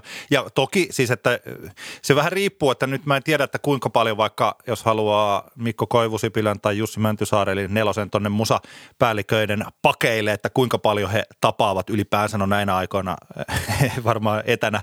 Mutta että jos joku olet, siis okei, sanotaan, että jos aloittelee uraansa, niin julkaisee biisejä ja katsoo, että mitä se tulee, niin se, se on vielä sellaista opettelua. Kyllä, kyllä. Että, mutta siinä vaiheessa, kun lähde, ollaan siinä tilanteessa, että on se sitten levy, pienempi levyyhtiö tai artisti, joka on katsoo, että nyt meillä alkaa olla aika, että let's go big, eli yritetään tuonne valtavirtaan ja saadaan jopa audienssi, päästään tapaamaan – Jussi Mäntysaarta tai Mikko Koivusipilää tai Ari Ojalaa tai ketä tahansa tällainen, niin, tota, niin kyllä siinä kohtaa se suunnitelma pitää olla. Kyllä vain. Siinä kohtaa on, katsotaan, että tässä otetaan muutama biisi, tässä on tämä sinkku, joka on tulossa tuossa kohtaa. Meillä on suunnitelmissa, että me ollaan mietitty, että tässä on mahdollinen kakkossinkku, tuolla tapahtuu toi. Ja kyllähän tämä, kun, kun, niin kuin sanoit, että kyllähän säkin vaikka, jos onhan se nyt selkeää, että jos meillä on hyvä kotimainen bändi, jos sieltä on tulossa se levy helmikuussa ja on keikkoja, vaikka joku pieni talvi, talvella niin kuin jonkun verran kiertuetta ja tällaista näin, ja se on hyvä päin, niin kyllähän se niin kuin uusi Tampere-festareille on sellainen helppo ottaa, kun verrattuna sellainen, jolle ei puolentoista vuoteen tullut mitään. Niin, totta kai. Eikö kyllä, mitään kyllä, tietoa? joo, joo, joo, kyllä, ja joku sanoi, jos joku sanoi, että pääsisikö sinne soittaa, että voidaan tulla kyllä iltapäivää soittaa, että meillä on yksi biisi tulossa nyt, että ei ole ihan varma, että onko tulossa jotain, niin kuin, sehän on aika epäselvää, epäselvää menoa. Lyhy- siis näin. lyhyesti tuosta vaan, että esimer- esimerkiksi meidän niin uusi Tampereen kontekstissa ollaan, ollaan suhteellisen pieni tapahtuma, mutta kuitenkin niin kuin, halukkaita on aika paljon, jotka tulee sinne esiintymään. Perustilanne tavallaan saattaa olla vaikka se, että bändi X tai artisti X julkaisee vaikkapa syyskuussa musiikkia, hän itse tai hänen edustajansa ohjelmatoimisto ottaa yhteyttä, että hei puukatkaapas keikalle tänne, niin tavallaan jos siinä ei ole niin kuin, ensimmäinen mitä kysytään, että tuleeko tässä tämän syyskuun ja seuraavan heinäkuun välissä tapahtumaan mitään niin kuin artistin urassa. Joo. Jos siihen ei osata sanoa yhtään mitään, että no pari keikkaa on buukattu, mutta jos se niin kuin jää siihen, niin totta kai se on ihan, ihan eri tilanne kuin jos sitten siellä on, osataan niin kuin sanoa, että no tässä tapahtuu näin ja tuossa tapahtuu noin tämmöisiä asioita siinä, siinä niin kuin matkan varrella. Että, että esi- esimerkiksi menemättä yksityiskohtiin, niin vaikkapa, vaikkapa nyt on ollut paljon keskustelua, niin kuin vaikkapa, ja mä tiedän, että vaikkapa Jeboahia, jota viime jaksossa kehuttiin ja tekisi mieli kehua taas tässäkin jaksossa, niin No Kehun nyt, Mä- voidaan mä- sanoa, uusi sinkku on hyvä. se on aivan helvetin hyvä. Joo. Ja siinä on mun mielestä tajuttu jotain, siinä on, nyt on niin naksahtanut selkeästi tässä Jeboahin matskussa joku semmoinen juttu, joka tulee puhdistamaan ilmaa suomalaisten naispuolisten räppäreiden niiden osalta niin kuin laajemminkin, mutta voidaan puhua siitä joskus myöhemmin. Niin mä Hei mä muuten tähän, se, tähän että- heitän, sorry, mä heitän vaan tähän, että jos joku haluaa kat- kuunnella, että mistä me puhutaan. Siis Jebojahilta tuli Mitä tarvit sinkku ja nyt tuli Kredi Feat NCO tai Joo. mitä se sanotaan. Niin. Joo, mut, Kyllä, kyllä.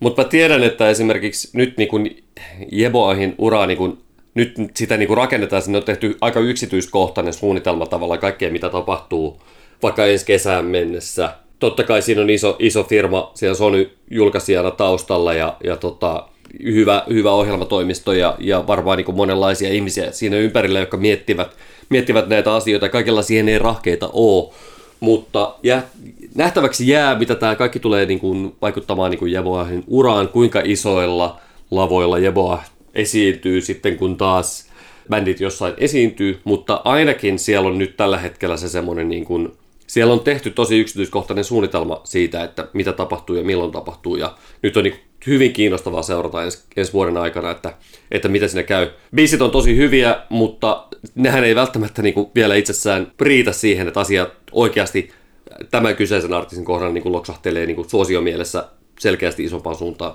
Siihen vaaditaan kaikenlaisia muita asioita, just näitä, mistä tässä nyt just puhutaan, mutta tämmöisenä sivuhuomiona vaan tämä esimerkiksi. Että...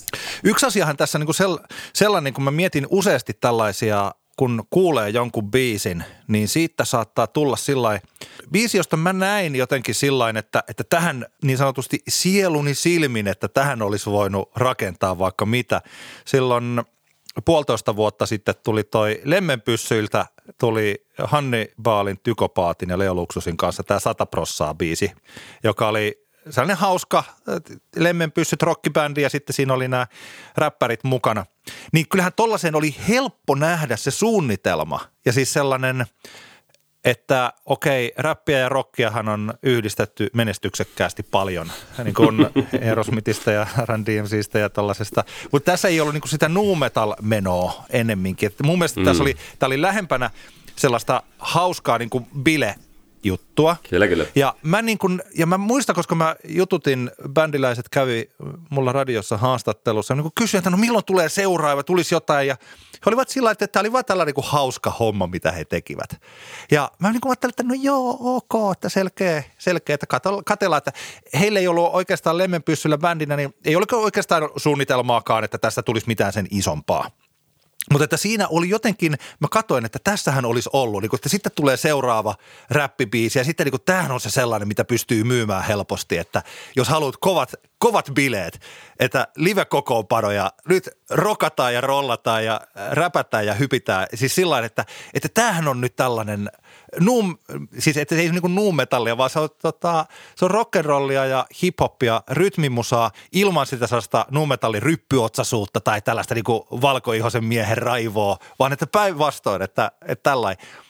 Mä niin näin tässä kokonaisen paketin. Siitä se on taas eri asia, että olisiko siitä tullut kovin suosittu, eli kuin mitä se sitten olisi ollut ja niin kuin tällainen. Mutta tällainen niin oman, omassa mielikuvituksessa mä näin sellaisen tässä. Kyllä, kyllä. Mutta että eipä siinä ollut sitten paljon muuta suunniteltavaa, tai kun ei ollut suunnitelmaa, ja se oli vaan se yksi biisi, ja nyt sitä sitten joitakin tuhansia kuunneltu ja se on tuolla sillä että mä aina silloin tällä eh, nauraskellen eh, soitan ja hymyilee täytyy olla täydet sata prossaa. Kyllä, kyllä. Ja siis sillä niin, niin se, on, se on yksi sellainen, niin kuin näin. Niin, niin, siinä puhutaan nyt kuitenkin yli 40-vuotiaista perheellisistä miehistä suurimman osa jät, jätkistä kohdalla, eli, eli tota, tätä, tätähän se tietenkin on, että sen takia mutta otetaan nyt vaikkapa, ehkä, ehkä Atomirottahan on tuossa niin aika hyvä. Atomirotallahan on, joka menee tavallaan niin samaan, samaan, loksahtaa samaan niin lokeroon, mitä toi lemme pysyt, paitsi että siinä oli tietenkin sitten semmoista Joo. eri tavalla alusta lähtien suunnitelmallisuutta mukana, vaikka sinnekin ihan varttuneeseen ikään päätyneitä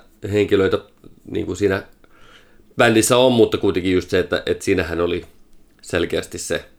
Tavallaan Atomirottahan on, on eikö vaan, että sehän on niin kuin se, miten vähän niin kuin sama kuin toi lemmenpyssyt homma, paitsi että se on vaan tehty suunnitelmallisesti. Joo, ja se on oikeastaan itse asiassa hyvä, kun tuli mieleen, että, se on, että toi, joo, ja Atomi, Atomirotta niin kuin, just niin kuin tosi hyvällä tavalla stadilainen, tosi sillä että tota, onhan se kun Rane Raitsikka loistava kitaristi ja miten siis se, se pyörii hyvin. Niin tota, joo, ei kyllä, kyllä, kyllä.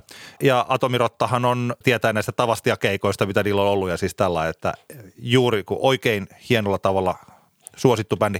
Tähän muuten on siis itse asiassa hyvä pointti, vaikka useasti kun puhutaan tästä, että onko yli kolmekymppisillä tilaa musamaailmassa ja sitten samaan aikaan kaikki Suomen suurimmat tähdet on yli kolmekymppisiä.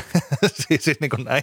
Että siinä on se, että aika useasti juuri vaikka meidän sellaisilla musiikin tekijöillä, että me ollaan vaikka tunnettu parikymmentä vuotta, niin se liittyy ehkä tähän suunnitelmallisuuteen siis tällaiseen, että kun on olemassa se päivätyöt ja perhe ja tällaiset, niin sitä on vaikea tehdä, että se jos esittelee jonkun suunnitelman, niin se harvoin se suunnitelma on se, että seuraavat viisi vuotta on raivattu kaikki pois. Me tehdään vaan tätä ja nyt, nyt ruvetaan niin kuin painamaan.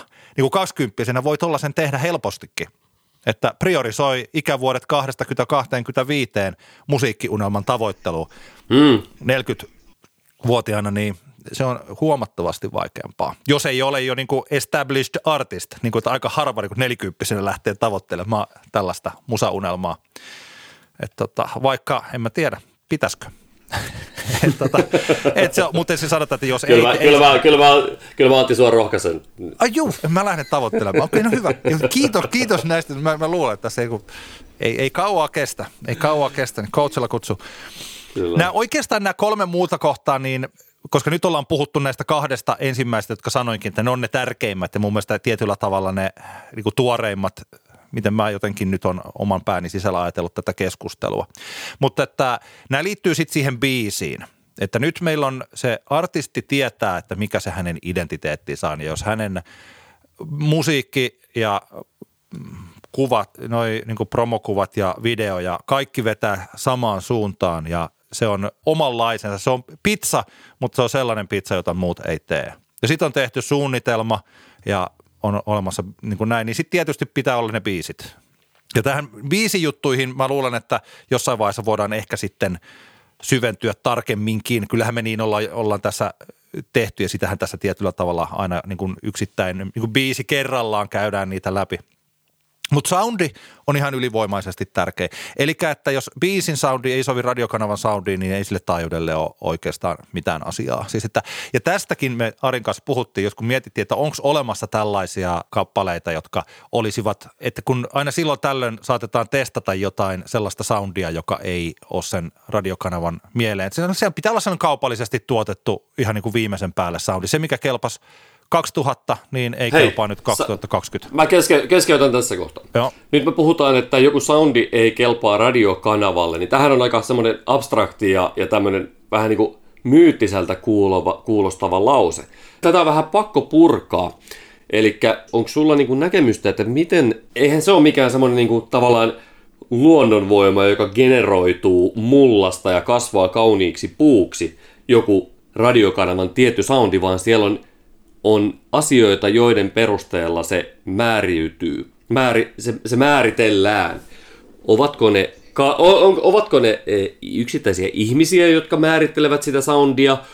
Onko joku, tota, joku tota noin niin, super Excel, johon syötetään kappaleen elementit ja se laskee, että aha, tässä on nyt tietyt elementit olemassa, jolloin tätä voidaan soittaa, tämä sopii tähän sapluunaan.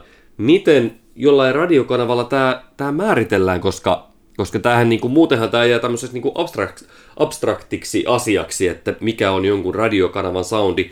Me voidaan pilkkoa suositun radiokanavan 20 soitonta biisiä ja hakea sieltä yhtäläisyyksiä, mutta jokuhan sitä asiaa on miettinyt, että mitä niiden yhtäläisyyksien pitää olla. Kerro mulle, onko sulla näkemystä tästä? On. Eli yleisön makumieltymykset ovat ne, jotka päättävät, että miltä sen kanavan pitää kuulostaa. Näitä biisejä siis tutkitaan, kun jokainen kuukausi, on, niin kuin, on ne sitten salitutkimuksia tai jotain toisenlaisia, että kun jos sinne mm, tietylle yleisölle, ottaisiko kun taas tulee joku koti ja toi koira ulvoo tuolla taustalla, mietin, mitä, mitä siellä oikein tapahtuu. Niin siis, että kun biisejä testataan musiikkitutkimuksessa, niin sieltä huomaa sen, että minkälainen soundi sille yleisölle kelpaa. Kyllä, kyllä. Ja, koska, ja sitten noi levyyhtiöt, varsinkin isommat levyyhtiöt, niin hehän huomaavat, ja sitten meillä on olemassa tuottajat. Sen takia niin kuin näillä Suomen parhaiten työllistettyillä tuottajilla on niin paljon työtä, koska he tietävät, miten se tietty soundi saadaan aikaan. Ja sitten tota, ja jotkut, niin kuin vaikka Jori Sjöruus sitten jossain vaiheessa sanoi, että hän voisi sitä tehdä, mutta hän ei, niin kuin silloin aikanaan puhuttiin tästä Sjöruusin suololevystä, että hän itse sanoi, että hän ei vaan jaksa niin kuin hän ei halua olla se, arti, se tuottaja, joka tekee vaan tällaista, tätä soundia. Mutta se muotoutuu siellä, se tällainen kansakunnan makumieltymys, niin sehän on erittäin mielenkiintoinen. Ja siis tällä, että mikä sitä muokkaa. Ja että jos joku artisti haluaa muokata sitä, niin se on valtavan kunnianhimoinen tavoite. Mutta kuinka vähän sitä Suomessa oikeasti on sitten tapahtunut? Että nyt me ollaan huomattu, niin kuin tässä on puhuttu, että kymmenen vuotta on menty sillä Suomi Pop Rock iskelmä soundilla, tällä vain elämää soundilla tai tällaisella. Ehkä silloin menty jo vähän kauemminkin. Että milloinka iskelmä rupesi silloin aikanaan joskus 2005-2006 niin rupesi soittaa sitä soundia ja sitten se kanava kasvoi sellaiseksi niin kuin miljoona sataan tuhanteen miljoona 200 tuhanteen. Ja sitten niin kuin Suomipop, siellä ne, silloin jossain vaiheessa niin kuin Radio Suomipop soitti vielä tällaista niin kuin vanhaa, niin kuin sieltä tuli jotain Hektorin asfalttiprinssejä ja tällaisia. Ja sitten se siirtyi Sanomille – siellä katsottiin, että niin hetkinen, että pitäisikö meidänkin ruveta soittaa noita biisejä, mitä Iskelma on soittanut. Otetaan mekin tätä kaijakoota ja tällä ja ruvetaan soittaa tätä uutta modernia soundia ja ne vetäisi nopeasti sitten Suomen suurimmaksi radiokanavaksi. Ja, ja tota, mutta markkinataloushan on se, missä testataan ideoiden toimivuutta tässä tapauksessa... Kaupallisessa mielessä. Niin, kaupallisessa mielessä. mielessä. Ja tässä mielessä, siis tämähän on niin kuin aika raadollinen markkinatalouden happotestaus käynnissä koko ajan, kun meillä on biisi ja me laitetaan se soitto ja sitten me testataan, että no kelpasko yleisölle, jos ei kelvannut, niin morjes – ja jos kelpas, niin tervetuloa. Ja sitten me nähdään joka kuukausi kuuntelijatutkimuksissa, että minkälaiset, miten yleisö on sitten liikkunut näille radiokanaville – ja vaikka tässä tapauksessa, jos ajattelee tätä soundia, mikä niin kun on määritellyt suomalaista valtavirta musiikkia viimeinen kymmenen vuotta, niin kyllä se Suomipopin räjähdysmäinen nousu, siihen toki vaikutti myös Aamulypsy, ja Anni ja Perälä. Ja ilman muuta vaikutti niin kuin ehkä, ehkä enemmän kuin siinä jossain vaiheessa tällä musapuolella tajuttiinkaan, että jos tota, yeah toi, jos aamuohjelman kuuntelijaluvut kasvaa vajasta 200 000 lähelle niin kuin puolta miljoonaa siinä piikeissä, niin, tota, niin se, se, vaikuttaa siihen kanssa paljon. Okei, mutta näinhän me niin kuin tiedetään se, se soundi, että mikä, mutta samalla nyt me ollaan taas huomattu, että iskelmän, niin kuin mä oon puhunut tässä jo, että se suomenkielinen tämä soundi, se tuntuu olevan, että se ihmiset alkaa olla vähän kyllästynyt siihen ei kyllästynyt, mutta vähän kyllästynyt, että se ei ole enää niin hirvittävän suosittua se kyseinen tapa tehdä musiikkia ja kuunnella sitä. Eli että Radio Novasta, joka soittaa paljon, soittaa myös kotimaasta, soittaa ulkomaista musiikkia, niin on tullut Suomen kuunnelluin tällä hetkellä ihan niin kuin ylivoimaisesti kuunnellun kanava on noussut taas niin kuin Suomi-popin edelle – ja, tota, ja siis sillä ja Iskelmä ja Suomi Pop, jotka soittaa kotimaista uutta musiikkia, niin niiden yhteenlaskettu kuuntelijamäärä on niin kuin aika, niin kuin on laskenut niistä huippuvuosista ja siis tällainen. Mutta saako, siis tällainen... saako, koit, saako koittaa taas vähän summata? Joo. eli, tota, eli tavallaan artistin näkökulmasta, jos haluaa, että se biisi soi siellä radiossa, niin täytyy koit, yrittää tiedostaa, että minkälainen minkälaista musiikkia ne suomalaiset radiota kuuntelevat ihmiset haluaa kuulla. Jos ei itse osaa sitä, jos ei itse osaa tätä jäsennellä tätä kysymystä, niin sitten täytyy hankkia itselleen ympärille esim. tuottaja tai, tai tuottajia, jotka osaavat hahmottaa tämän kokonaisuuden. Ja tämä on mun mielestä, mun mielestä edelleenkin, niin kuin BEMistä ollaan puhuttu, mutta BEMissähän juuri mun mielestä tämä on se homma, vaikka se on niin kuin hyvin semmoinen persoonallinen ja omanlaisensa artisti tosi paljon, niin se on kuitenkin, siellä on niin kuin mun mielestä, minun korvaani siellä on niin kuin hyvin vahvasti sen, se soundi, se, siinä ytimessä on se semmoinen suomalaisen kaupallisen radion ydin. Joo. Se on niin kuin se, siinä soundissa ja sen takia se menestyy radiossa. Eli tavallaan se muutama askel taiteellisempaan suuntaan, niin se homma olisi kussu ihan täysin. Tämä on mun niin kuin, teoria. Eikö hyvinkin? So, koska joo. siinä kohtaa se, arti, se artistin veemin kiinnostava identiteetti tai suunnitelmallisuus tai, tai tota, sitten ne, jopa ne biisitkään, niin ne ei olisi merkannut niin tossa pelissä yhtään mitään, jos se soundi ja ne sovitukset olisi viety vaikka vähän kaksi askeltakin taiteellisempaan suuntaan. Tämä on mun, tämä on mun niin teoria Beemin, Beemin jutus. Mä en tarkoita, että se on niin sen tärkein juttu siinä musassa, mutta tässä kaupallisen menestyksen niin kuin mahdollistumisessa Bemin kohdalla on se soundi on se tärkeä. Ja se on se kohta, missä, mihin mä tavallaan minä musiikin niin kuin, musa diggarina, mihin mä petyin siinä levyssä alkuun, oli se, että kun se oli sitä soundia, mä olin jotenkin, mulla oli syntynyt se harhakäsitys, että tämä voisi olla jotain kiinnostavampaa, haastavampaa. No. Mutta sitten mä tajusin heti perään, että aivan, tämähän on oikeasti tosi mietitty juttu, minkä takia tämä on juuri tätä soundia, että jotta se siellä joku, jotkut ovat tienneet hyvin tarkkaan, miltä sen pitää soundata, jotta siitä voi tulla iso hitti. Ja siitä tuli iso hitti. Ja se mahdollisti soundin lisäksi nämä identiteetti ja varmasti suunnitelmallisuus ja hyvät vahvat biisit. Kyllä, ja kyllä BMhän on mun mielestä hyvä tässä identiteettikysymyksessä, että miten on olemassa paljon lauleja, soloartisteja, kaikkia sukupuolia olevia, ja että minkä takia, kuinka BM on se, että kun BM alkaa laulaa, niin se on niin kuin, että häntä on jotenkin pakko kuunnella ja pakko katsoa – ja että hän pystyy, se on niin aika harvinainen tämä tapa, että tällaisen niin mysteerin pystyy jotenkin ottaan osaksi sellaista, että ihmiset on kiinnostunut siitä, että kuka tämä oikein on. Ja sillä niin se, että Beemin tämä lauluääni on erittäin iso osa sitä identiteettiä, mikä hänellä on. Ja sitten tämä tällainen tavoittamaton kauneus, niin mä tarkoitan ehkä ei sillä, että onpa niin hyvän näköinen tyttö, vaan siis tarkoitan niin kauneus sillä, että kun katsoo, että hänen promokuviaan ja minkä, miten hänelle sopii, että su- suurin piirtein näyttää siltä, kun on olemassa jotain Agatha Christie Hercule Poirot filmatisointeja, niin siellä joku tällainen niin eteerinen kaunis ihminen on jossain ja sitten se laulaa kauniilla äänellä. Ja se on niin kuin, se Beemin identiteetti on – tosi vahva. Kyllä, kyllä. Ja Vaikka siinä, me, ei ole, Bemis... niinku, siinä ei ole isoja pelejä ja leikkejä, siis tällainen. Niinpä, niinpä.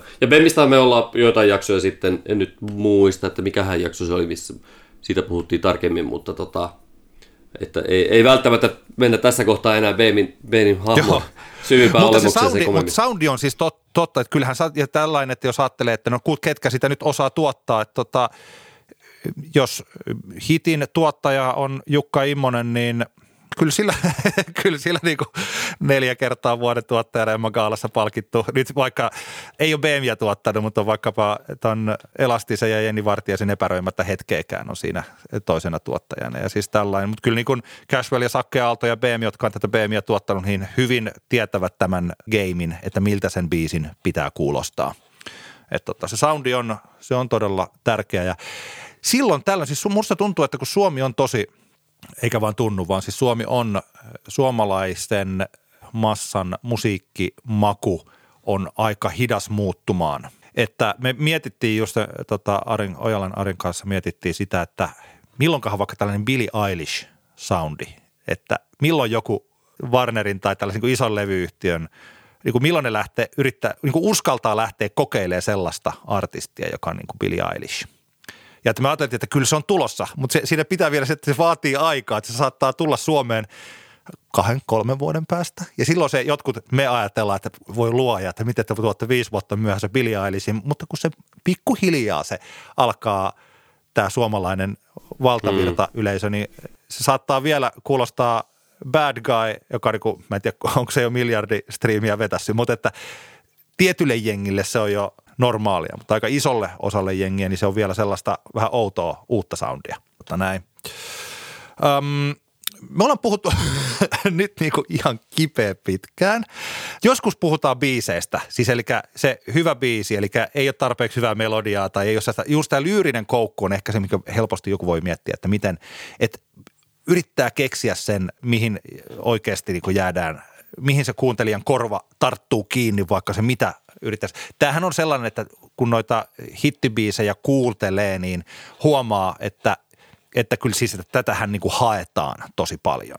Ja onnistuneissa hiteissä, niin siellä on sellaista, vaikka Lauri Tähkällä, niin siellä on tällaisia, mä en pelkää, vaikka on, joku voi pitää sitä tällaisena vaan rallatuksena, mutta se on aika hätkähdyttävä tällainen iskelmäpop-hitti, kun tajuaa, että tässä puhutaankin kuolemasta – että tota, viekää, niin pistäkää päälle ruusut ja lautaa, mä en pelkää. Se on aika mm. hieno sää niin kuin pop-biisin kärkeä laittaa. Ja tota, vaikka tuossa epäröimättä hetkeäkään, mä tiedän, että meidän kuplassa niin jotkut ihmiset taitaa vihata sitä biisiä tuelta, vaikka se on yksi onnistuneimmista pop-hiteistä, mitä Suomessa on niin baut ikinä tehty, silloin kun ajattelee ihan vaan sitä hittinä. Niin siinäkin on tällainen, siinä on sellainen hauska, mihin jää kiinni hyvin. Niin mun mielestä se ei ole se epäröimättä hetkeäkään, vaan se on se, kun kaikki turha riisutaan. Mutta nämä on niin tällaisia mun omia ajatuksiani vaikka lyyrisistä koukuista. Hei rakas, kerro mulle, mikä on tämä tunne. Se on niin kuin höpö höpö. Kun ei tunne, tunnu jaloissani mun tai että ilman sua nämä tämä koti ilman sua olisi seiniä vaan. Niin kuin se on tosi hyvä. Niin kuin tällaisia asioita, mitä mä tarkoitan tässä lyyrisillä koukuilla. Mutta mennään eteenpäin se viimeinen tasalaatuisuus.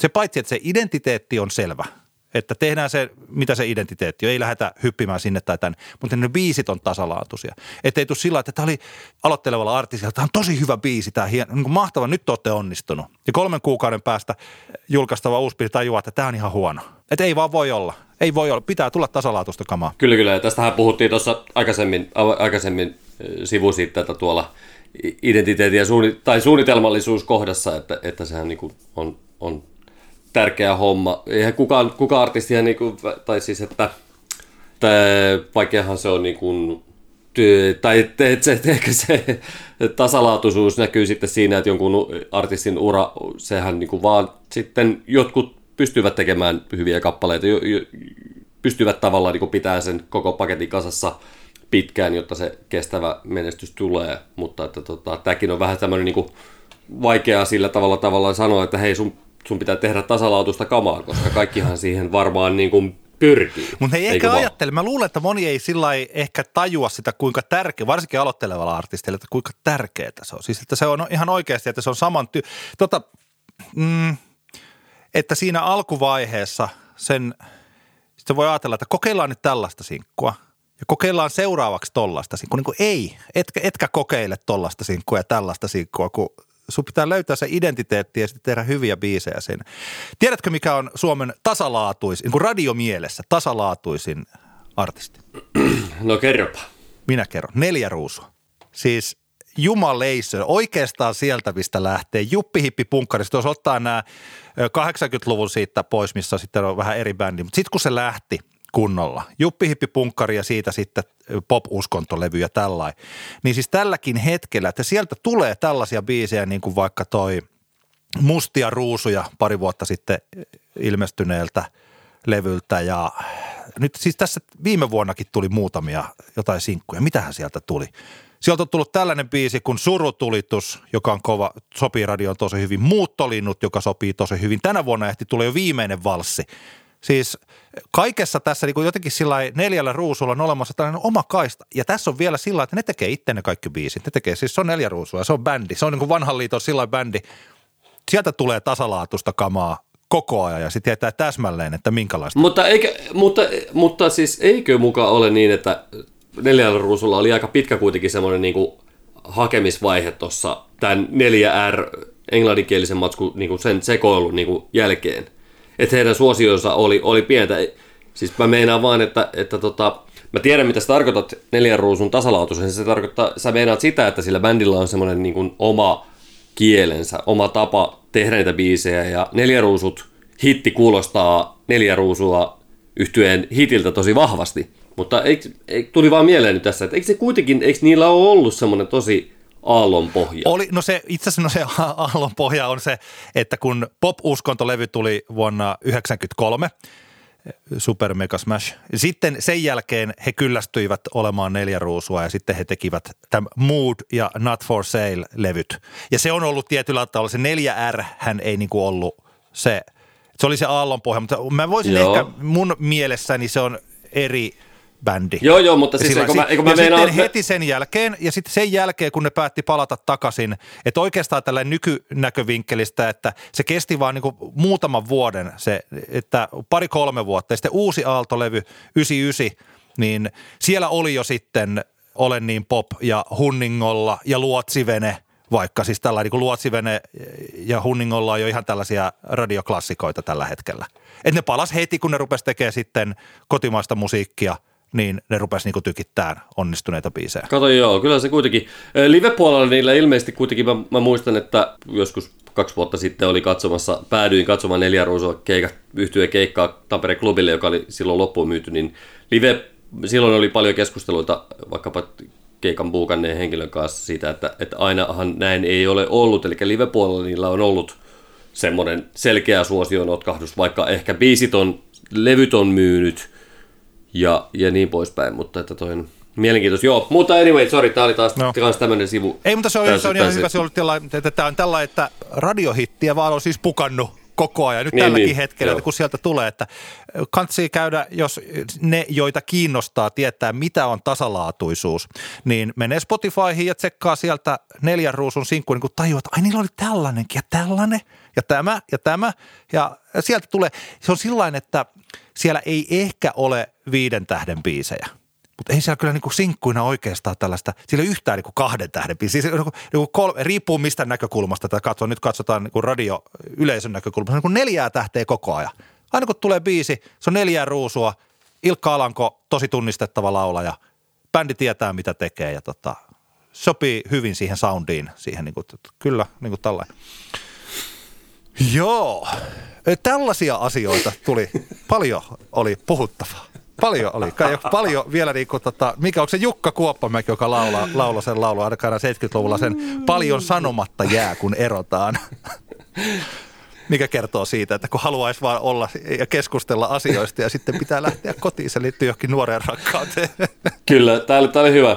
Mä en tiedä, onko tämä, siis tämä saattaa liittyä nyt tähän niin korona-aikaan myös. Totta kai meillä, mä tiedän, että se on ollut meillä semmoinen niin kuin, näkökulmasta riippuen semmoinen jatkuva vahvuus tai, tai semmoinen ongelma se, että meidän jaksot on ollut aika pitkiä, mutta tämä on hauska. Mä huomaan, kun, kun selkeästi ihmisillä semmoiset sosiaaliset kontaktit niin kuin vähenee, niin, niin tota, mä oon huomannut, että ihmiset tykkää nykyään niin kuin puhua aika paljon, kun niitä näkee, ja se on mun mielestä tosi kiva. Me ollaan saatu muutama kysymys ja meidän piti tässä jaksossa vastata niistä ainakin yhteen, mutta nyt tosiaan tämä venähti niin pitkä, että, että me voimme antaa näille vastauksillemmekin aikaa, ettei vaan heitetä ja hypätä siitä nopeasti ylitse, niin vastataan niihin seuraavassa jaksossa. Mutta meille voi tosiaan laittaa näitä kysymyksiä tuonne anttiaksantti at gmail.com osoitteeseen tai sitten meidän Facebookin kautta. Mutta meillä on vielä älä tämän ohi biisit esiteltävänä. Haluaisitko sinä Antti esitellä ensin omasi? Joo, mä, tai tämä nyt on vähän tämmönen, nyt ei, ole, nyt ei ole mitään uutta biisiä, mitä tarjota. Mä oon kuunnellut viime aikoina lähinnä Ryuichi Sakamoton tuotantoa. Kyseessä japanilainen herrasmies, joka on tehnyt pitkän musiikillisen uran Yellow Magic Orchestran äh, hauskasta elektronisesta diskosta sitten nykyklassiseen leffaskoreihin ja niin poispäin. Hirveän semmoinen runsauden sarvihan äh, Ryichin tuotanto on ja, ja tota, mä oikeastaan semmoinen kappale, mikä mä tässä kohtaa nostan, joka on mulla ollut semmoinen tammikuun, tammikuun semmoinen voimabiisi on 1984 Ongaku Tsukan niminen albumi ja sen avausraita Tibetan Dance, joka on tämmöinen, mulle itselle on semmoinen voimabiisi nyt tammikuussa 2021. Ihana nostattava kappale, ja tulee semmoinen olo, että tämä biisi voi soida, kun jossain pohjois-italialaisessa kahvilassa juon tota, jotain hyvää drinkkiä, aurinko paistaa ja mulla on aurinkolaiset päässä. Aika moni biisi kuulostaisi just nyt aika hyvältä semmoisessa tilanteessa. Mutta jotenkin tämä, tämä kappale kohdalla etenkin näin. Mm, ehdoton suositus, jos kiinnostaa semmoinen musiikillinen seikkailu, niin lähteä tsekkaamaan Ruchi Sakamoton tuotantoa vaikkapa Spotifysta läpi. Paljon albumeita siellä kahlattavana. Minun täm, ä, Älä nuku tämän ohi kappaleeni on sellainen, joka ilmestyi viime marraskuussa. Felsman and Tiley on kaksikko, tällainen, onko se nyt tuottaja, musiikin tekijä kaksikko, jotka vaikuttavat Frankfurt Lontoo-akselilla. Tutustuin heihin viime vuonna, kun he tekivät tällaisen, no he kutsuvat näitä re interpretationeiksi. Ja mun mielestä se on ihan ok, että tämä oikeastaan ei ole cover eikä oikeastaan remix, niin siinä mielessä voi ajatella, että aina siltä väliltä. Ja he tekivät tuosta M83 Solitudeista hienon version. Ja tota, mä itse asiassa silloin, kun se ilmestyi, niin mä jotenkin luulin, että he ovat tehneet tämän kolmistaan tämän kappaleen. Kyllä se taisi olla tosiaan sillain, että M83 ei ole muuta tehnyt kuin antanut luvan siihen, jos mä nyt oikein ymmärsin. No heiltä ilmestyi viime vuonna sitten myös tällainen The Most Beautiful Boy-biisi, joka on tota, se on, äh, alkuperäinen biisi ei ollut mulle mitenkään tuttu eikä artistikaan. Pitäisikö Antti minun tai meidän tietää tällainen kuin The Irrepressibles? En ole kuullut, kuullut tätä En aikaisemmin. minäkään. En, en koskaan, joo. Se on, toi Google osaa kertoa, että se on musiikkiyhtye. se on Jamie Irrepressible. En tiedä hänestä sen enempää, mutta tota, nämä on tosi hienoja, kivoja tällaisia tunnelmallisia syna biisi, tämä isoa, saman, saman aikaan herkkää ja isoa soundia, mitä tämä Felsman Tiley tekee. Ja tämä The Most Beautiful Boy, niin tosi onnistunut, selkeästi parempi, kuuntelin kyllä sen alkuperäisenkin sitten, kun tämän huomasin, niin tota, ja tämä uusi versio, niin tämä on tosi hieno, tämä on kaunis, koskettava, jotenkin hassulla tavalla tulee mieleen tota toi mulle Muistatko Moody Bluesin The Nights in White Satin kappaleen? kuinka, voisin olla, kuinka voisin olla muistamatta? Nuoremmalle, nuoremmalle jengille sanottakoon, että mennään 60-luvulle ja isoja tunteita. The nights in white satin, cause I love you. Tässä on vähän vasta, vastaavanlaista tunnetta, ei tosi laulajalla ihan yhtä isoa esisillä, mutta tämä on mahtava biisi, tykkään sitä, on kuunnellut sitä repeatillä taas. Tämä on päässyt mun repeat-biisiksi. Kyllä, kyllä, hyvä homma. Tuli mieleen tästä, tai ei välttämättä ole ihan sama juttu nyt, mutta mä oon kauhukseni huomannut, että nyt on alkanut tulee, nyt on putkahdellut ainakin kaksi, ja niin varmasti enemmänkin tämmöisiä nu metal biisestä tämmöisiä reloaded-versioita, törmäsin tämmöiseen, äh, tota noin, niin muistatko Papa Roachin, Papa Roachin hirvi, hirvittävä Last Resort-kappale. Siitä on tullut tämmöinen reloaded-versio tämmöisen todella jotenkin ankeolosen Jerry Johnson-nimisen räppärin kanssa. Ja sitten oli myös tietenkin 100 Gex ja Linkin Park heiltä tältä y- yhteistyöltä nyt tämmöinen reloaded-versio kanssa jostain kappaleesta. Tämä on niin kuin mä, mä kauhulla odotan, mitä kaikkia hirvittävyyksiä tästä seuraakaan. Hei, tiedätkö, tiedätkö äh, muuten, mutta... mun pitää tähän väliin sanoa yksi asia, jos olette levyyhtiöiden sikariporras kuulolla, niin tota, mulla olisi tällainen pikku karkki nyt annettavana, että Beemin Hei rakas, Reload-versio niin, että JVG räppää siinä. Joo, joo. Ai ai, multimiljoonaa tulossa, multimiljoonaa tulossa. Eikö se ihan selkeä hitti? Kuka ei tekisi tollasta? Kuka ei tekisi tollasta? Kaikki tekee tollasta, jotka haluavat tehdä hittiä radioon. Kyllä, kyllä, kyllä se on. Kyllä siinä on menestyksen aakkoset. Niin, oliko sulla tähän aiheeseen sanottavaa vielä jotain? Ei, ei muuta kuin että ihan vaan että ihan tämmöinen niin kuin hirvittäviä, niin kuin kauhistuttavia tota, merkkejä ilmassa siitä, että tämmöinen niin kuin reloaded sapluuna saattaa levitä nyt laajemmallekin, joka on pelottavaa. Toivottavasti sillä, että BM ja JVG, laittakaa tapahtuu. kyllä, kyllä. Se oli Antti kertaa Antti podcastin 117 jakso. Kiitos kun kuuntelitte. Tosiaan viestiä voi laittaa antti.gmail.com Instagramissa ja Facebookissa. Pyrimme reagoimaan niihin. Kyllä. Kiitos erittäin paljon kuuntelusta. Palataan ensi kerralla asiaan. Hei! Moi moi!